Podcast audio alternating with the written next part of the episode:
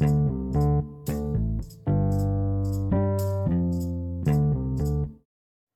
evening. Um, we are speaking to Mr. Ronald Fagan this evening. Uh, hi, Ronald. Are you there? Hi, Wes. How's it, everyone? Hi, Ronald. Um, welcome to the show. It's absolute pleasure to have you on the show. I do believe you hail from uh, Natal North Coast 155 Umhlanga. Is that correct, sir? That is 100% correct. And you are currently Natal area chairman. That is correct. I'm the current Roundtable Natal North Coast area chairman. Yes. What a pleasure to have you on the show this evening, sir. Um, Ronald, before we get into the meat of things, do you maybe just want to take a minute to introduce yourself to our listeners um, who've probably never heard from you before and just tell them a little bit about yourself? How did you join Roundtable and why did you join Roundtable, sir? Fantastic, yes, with pleasure. So um, I relocated into Natal um, in my early 20s. I was 22 at the time. Uh, ended up in the Umhlanga area. Got introduced by uh, then chairman in 2005. Um, and I pipelined in the Umhlanga 155 club. And uh, about seven months after that, in January 2006, I was inducted as a member of Umhlanga Roundtable 155 uh, was the 155 chairman um, in 2008. I was the 155 chairman in 2018 again, and uh, subsequently served on the NNCA exec uh, twice as treasurer, uh, twice as, as PRO, once as IRO, um, last year's area vice chairman, and obviously this year um, in my final year in table as the area chairman. Wow, those are quite the number of portfolios to hold, sir. Um, tell me, what has been uh, your most memorable experience in Roundtable? Yeah, I always tell people it's three things. It's the brotherhood you meet for life. Um, for me, that is the most important thing. Second thing is uh, the relationships that you build, um, even on an international perspective. And uh, yeah, lastly, um, the social, the. Uh, I mean, the privilege to attend an art show that didn't happen in three years is just a perfect example of um, how it was missed during the COVID time. So, yeah, definitely enjoy the, the fellowship aspect as well. That's excellent. Thank you for sharing that with our listeners and with me. Um, the reason why you're on the show this evening, uh, Mr. Fagan, is because you guys are currently running some relief projects down in KZN. Do you maybe just want to give a bit of context to this before we get into the actual project? 100% I can do that.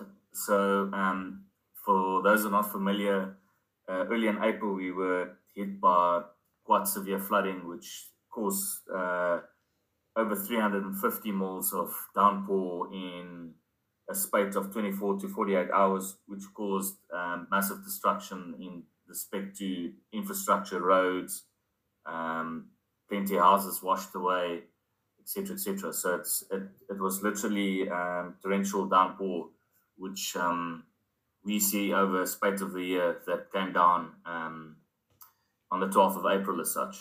So subsequent to that, um, you know, there's, there's a lot of people that have lost their their properties. There's a lot of people whose businesses are are altered. Um, a lot of current eThekwini um, municipal infrastructure is damaged. Roads are damaged. Um, yeah, a lot of people are severely affected by it. Um, subsequent to this, we had another spate of torrential rains that occurred on, on uh, Saturday evening as well. We had that over a period of about 30 hours brought down just over 300 mils of rain again, uh, just causing further damage to already uh, damaged roads and damaged infrastructure. So that's basically one of the worst flooding conditions we've seen since the since the spate in 80s, and yeah, that that is the current um, situation that we are facing. Thankfully, the the last flooding on Saturday was not that severe, but unfortunately, you know, a lot of the damage had already occurred, and this has just obviously um, created it even more. And you know, the soil hasn't had enough time to um, to drain out, etc., etc. So it's just caused uh, a, a, bit more damage over the over that 30 hours of torrential downpour. Mm, I, re- I remember seeing uh, pictures of tankers floating in the beach, and um, I have family up in the Pinetown area. I was there recently, and I, I witnessed some of the damage. And even up as far as Pinetown, they had containers um, in the rivers, like storage containers were floating yeah. down rivers and stuff. So it's very real. People have lost their lives. Whole families have lost exactly like you say, which is one of the reasons why this project is so important and why Roundtable is so important and what we do is so vital for our communities. Um, so with with that being said, um, I have seen a bit of chitter here and there. I'm not quite sure what's going on at the moment, but it sounds like a bunch of you guys are banding together to uh, change a bunch of lives. You may want to tell our, our listeners a little bit about what's going on. Yeah, so just from my from my area's perspective, from the time that um, the flooding had occurred, we do have um, quite a large scale of non-profit organizations that we support, um, and they are actively involved in the process of uh, obviously doing uh, donation of food. We have one organization that feeds a thousand people uh, three times a week. We have another organization that we're packing uh, 300 um, food parcels yesterday. So we have quite a, a, a good and well spread um, network of NPOs that are actively involved in um, receiving our donations and distributing it out to the people on the street. So um, we have got strong alliances with some suppliers that, that, obviously assist us as well. We've got strong alliances with other roundtable clubs. Within South Africa that have also supported us during the first lot of flooding. And uh, yeah, as we speak, 20 minutes before this conversation, I was notified that we have six tons of food on its way from uh, from a Johannesburg organization as well. Oh wow! So yeah, so look, That's the good. community assistance and help has just been been absolutely phenomenal. Um, the community, the way they've come together to help and assist people, people that have lost their uh, everything they've they've owned. Um, you know, just letting people come into their houses, assisting them uh, in that respect. Obviously, we've lost um, with infrastructure. We've lost uh, power down here in a large scale of the areas as well. A lot mm-hmm. of our substations were flooded and damaged. So we had uh, areas that had um, virtually had no electricity and no water for a spate of two to three weeks and uh, it's just uh, such a heartwarming thing to see um, how the community has pulled together, assisting with with water and assisting, um, you know, those who, that you don't have. So that's the one thing I must say: the spirit and Ubuntu of um, the community in KZN is just absolutely um, phenomenal. The way people get together and just help and assist where they can. Yeah, and, uh, yeah. Nonetheless, you know, we as we as tablers decided not to not to sit back. And um, nonetheless, uh, I can tell you a little bit more about this new joint venture project in KZN that we put together. Yeah, go for it. I'm sure our listeners yeah. want to know all about this. Go for 100%. it. So our KZN province is, is uh, split um, in Roundtable between three areas. Um, Roundtable Natal North Coast area is the area that I look after, which is from Durban to a little town called Matuba on the north coast.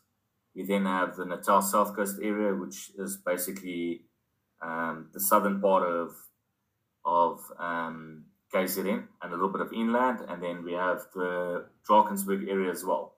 So basically, the province is split into three as such, and uh, the three area chairmen, uh, myself, Mr. Hendrik Marais, is the Roundtable Drakensberg area chairman, and Mr. Tian Malherbe, who is the Roundtable Natal South Coast area chairman, decided to put uh, heads together and um, yeah, put it out to, commu- to the community and see if we can get some more assistance and more donations so that we can not just relieve uh, one area, but basically cover the whole province. It's not obviously just the Durban area that got affected, but mm-hmm. there's some of the other areas in KwaZulu Natal that were quite badly affected as well.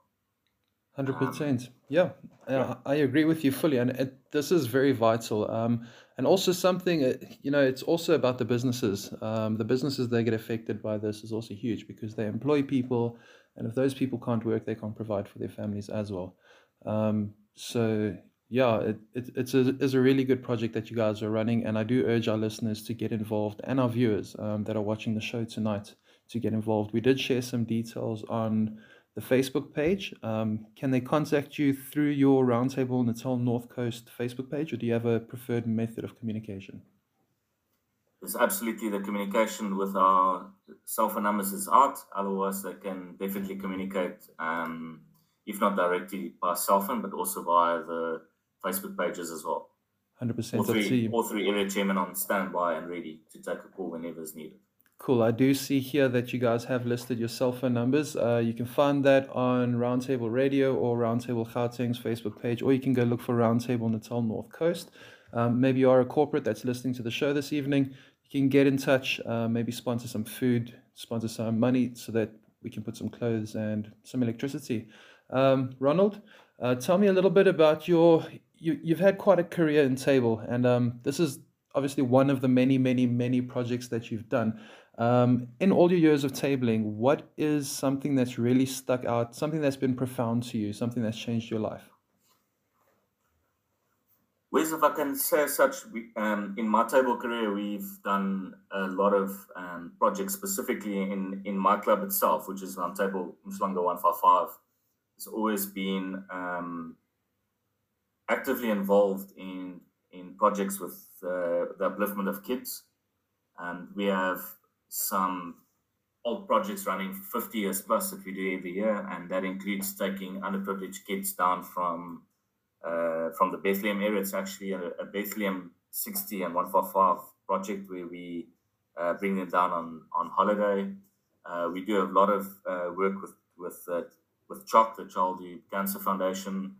Um, our outreach is, is very vast. Um, we we basically will take any need for for children and the upliftment of community, uh, take it to its merits, and and uh, yeah, we we will, you know, we we that type of table that will make um, make and, and do whatever we can to to make it better.